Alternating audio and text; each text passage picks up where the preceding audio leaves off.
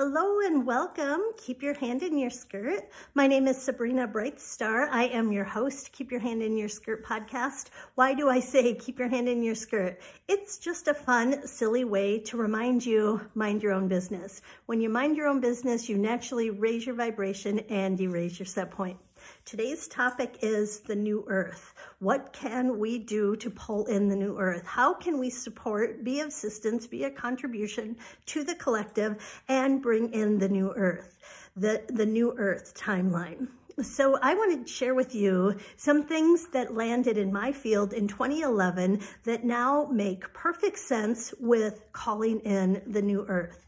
And before I get into it, please like and subscribe. Thank you very much. I am going to actually also talk to you about the coincidence of my unexpectedly receiving this Oracle card last month on my birthday. My girlfriend sent me the Dream Weavers by Colette Baron Reid. And I didn't know it when I received it that these cards have everything to do with information that landed in my field in 2011 and what's happening right now currently of pulling in the new earth, summoning the new earth, actualizing the new earth. So in 2011, as you know, I am able, I go on multidimensional journeys. I was taught how to travel multidimensionally from Christine Day through the Pleiadians. I would do formation work with a team of Pleiadians, and I learned how to travel.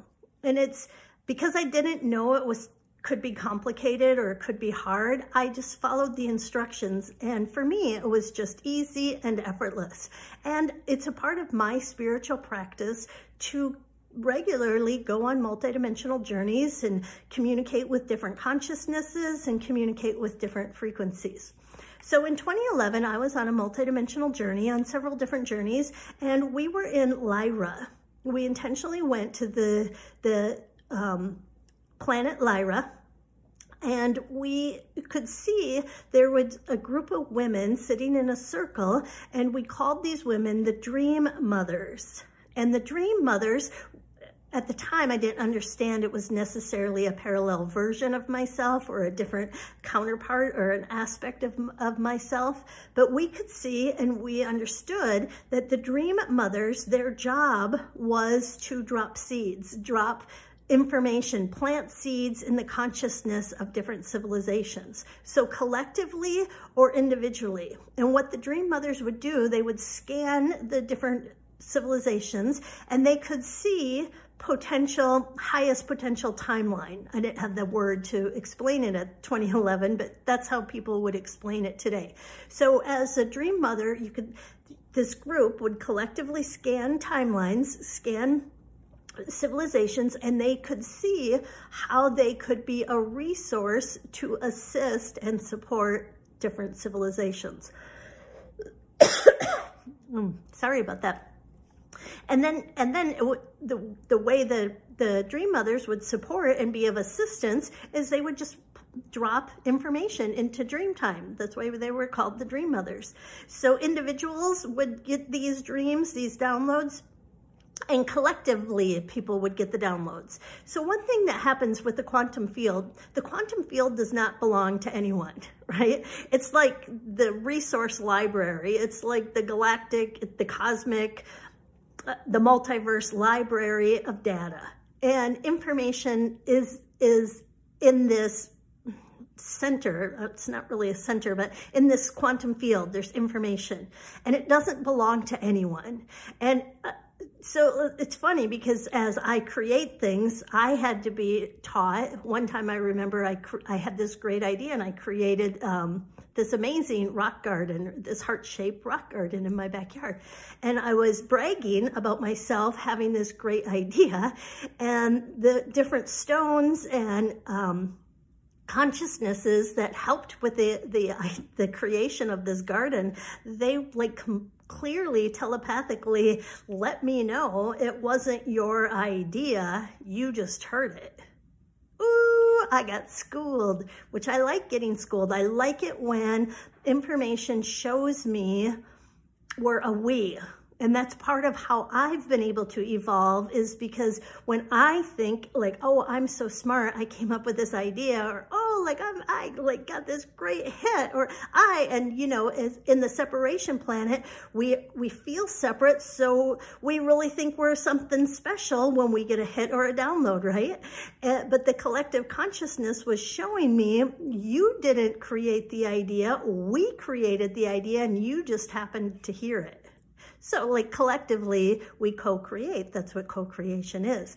So that's one way that I've been able to get out of the separation, the duality program of feeling like I'm separate from all that is as I've been able to communicate and hear and start to understand and sometimes get schooled, right? Um, I remember, this is a side note, but I remember this other time I was, um, I can see these lights in my house. And then I would be like, I call them the Z lights, right? They would appear like little Christmas lights in, in my basement. And one time I noticed if they were in front of a white wall, their color really popped and I could see them more. So I would move my eyes towards the white wall and they followed me so I could get them to go to the white wall. So I remember one time I was bragging, I was all full of myself and I was bragging to a friend that, oh, the Z-Lights do what I tell them.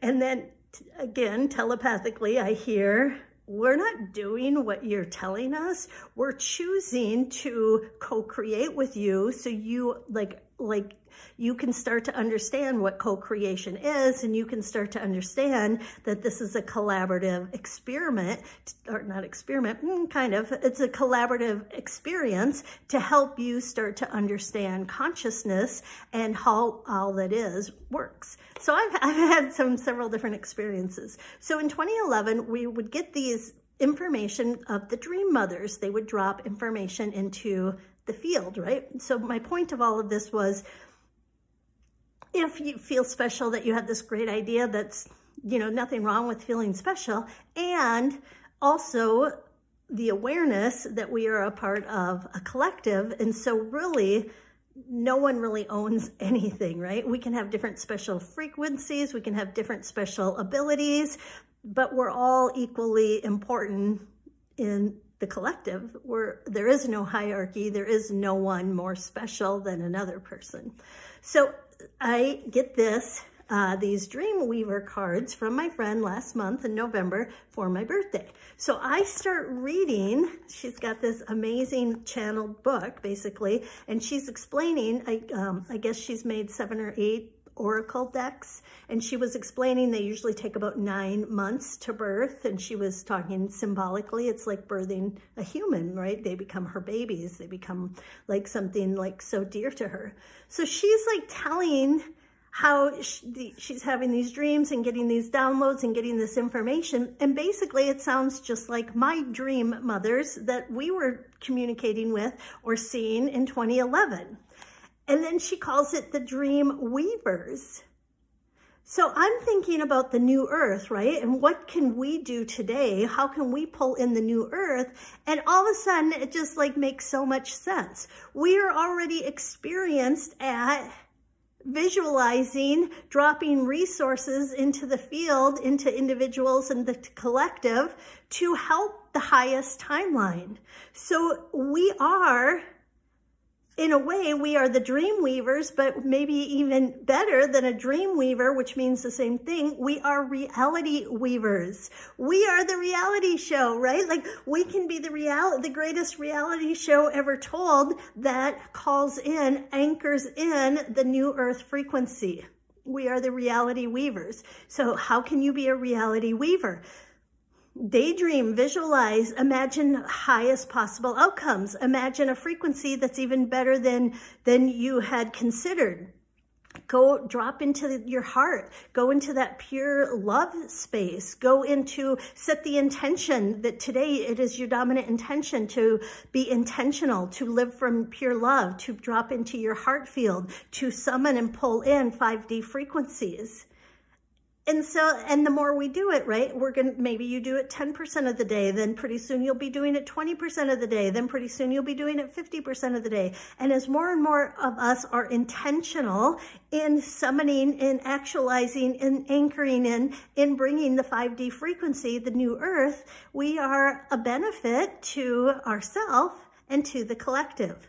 So, reality weavers, you are a reality weaver and you are a huge contribution to all that is, you are all that is, and to summoning in this new 5D frequency that we're all so excited to be a part of, this new timeline, this new earth where the, the love, the connection, the harmony, the alignment is even better than we had daydreamed.